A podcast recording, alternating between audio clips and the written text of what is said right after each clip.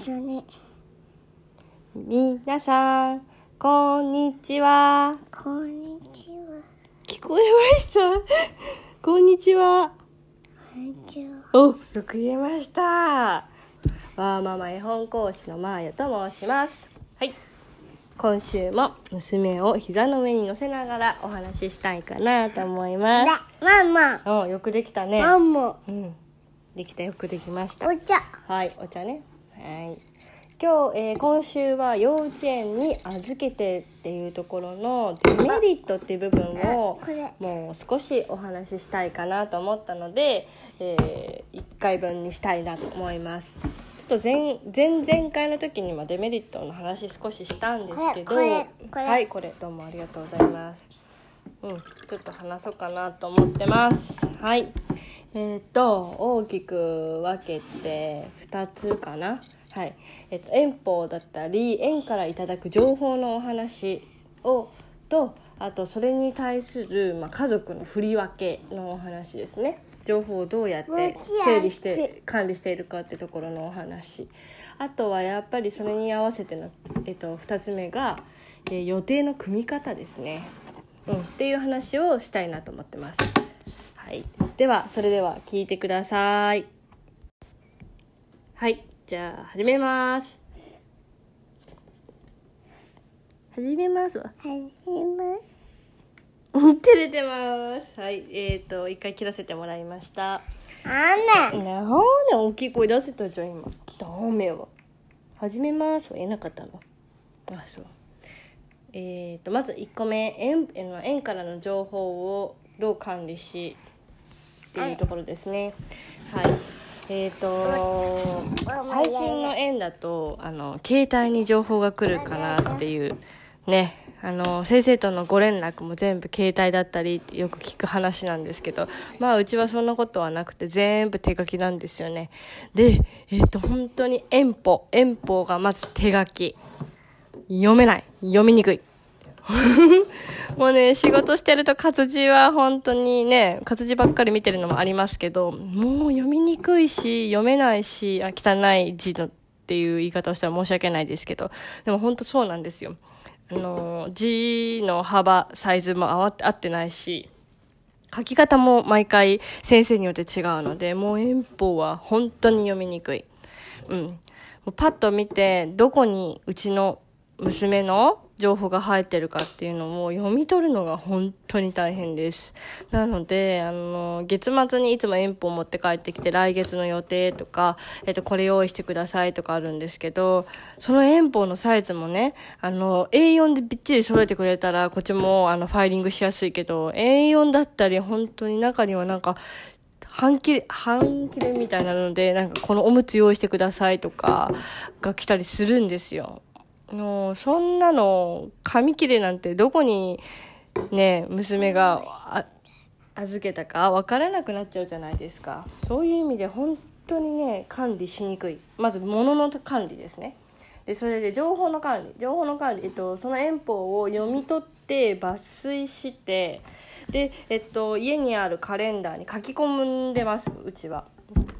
字でね。うんそれか、もだしくは。うさぎ？うん。タイムツリーに入れたりしてるんですけど、この日は、えっ、と、炎症をつけていくとか、名札をつけていくとかこ、れお茶。お茶ね。うん。っていうのを書き込んだりして、えっと、いつスタートみたいな。えープールが始まるんだったら、プールの水着いつまでに用意するとか、書き込んでるんですけどね、またね、その情報をね、上書きするごとくね、今度は、あの一斉メールでグループメールみたいなのが、あの、園で登録されてるんですけど、それが来るんですよ。もう、だから、情報の更新も突然メールできて3日後とかママ本当にね困るんです、まあ、今日もママ。今日もママ？あそうっていうのがあります。うんで、それで、さらに言うと、うちは、あの、園に預けて、お迎えに、園に預けに行くのは私なんですけど、基本。園にお迎えに行くのは、母だったり、はい。えっ、とちえー父親にあたるパパだっ父親、うちの旦那、主人ですね。の、えっ、と、パパだったり、私だったりの3人がいるので、3人がそれぞれの受け取り方をすると、情報が共有されないんですよ。うんと、去年あったことは、あの、で、パパがお迎えに来ました。パパのお迎えの時に、えっと、おむつ用意しといてくだ、あ、おむつ用意してくださいねって言われたんですって。だけど、それから1週間経ってもおむつが、が、えっ、と、来ないんですけどって言われて、いや、そんなの聞いてないし、みたいな話になって、パパによくよく聞いたら、口頭でペラッと言われただけだから忘れてたって言われたんですよ。もうさ、そんなの管理できねえよっていうのが正直なところ。うん。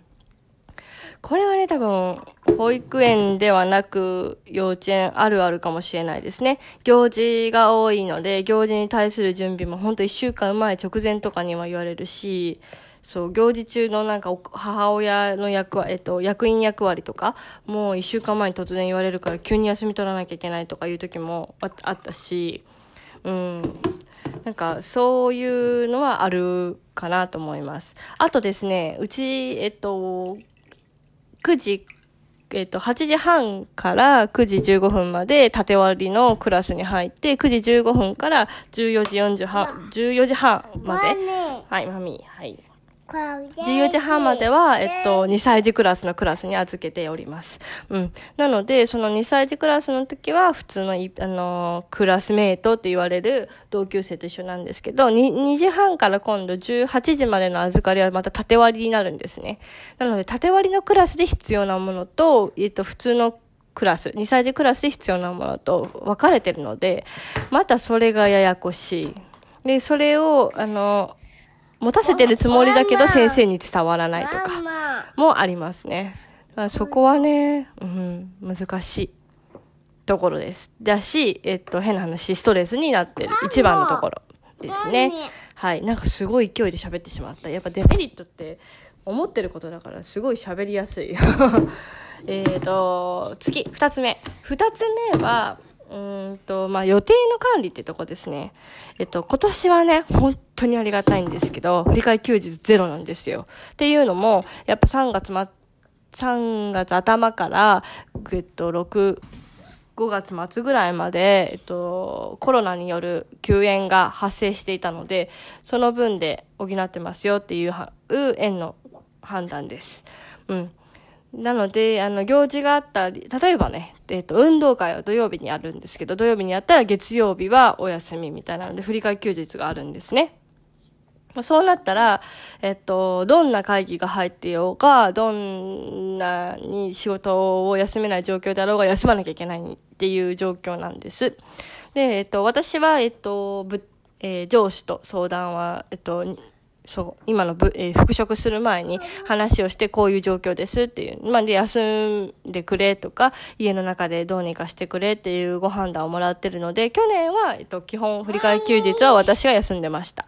うん、でもなんかやっぱり、今年入ってから振り替え休日で休んでないので、みんなに忘れられてないかなっていう心配もあるんですけど、えっと、そういうところも結構大変です。うん。で、えっと、もちろん主人との情報、あの、予定定を合わせるのも大変だし、えっと、夏休みとかね、あの、お盆丸々ないのは当たり前なんですけど、冬休みもそうですね。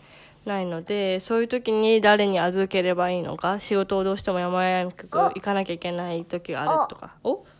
とかあるので、ちょっとそこは結構苦労してます。うん。でもまあ、あの、うちは、あの、私の母親と父親と一緒に暮らしてる2世帯なので、そういう意味では、まあなんとかやっていけてるし、コロナ休園中も、うん、あの、週3日勤務で、週3日休みで、みたいな感じで、うん、なんとかやってきたのは、やっぱり2世帯の、え、あ、見て、上手ね。はい、2世帯の影響かなと思い、2世帯で住んでいるおかげかなと思っております。だいぶ勢いよく喋ってしまった。ハッピーバースデー。ね。うん。はい。ではここで終わりたいと思います。バイバイ。早いな。じゃあ皆さんまた来週。バイバイ。バイバイ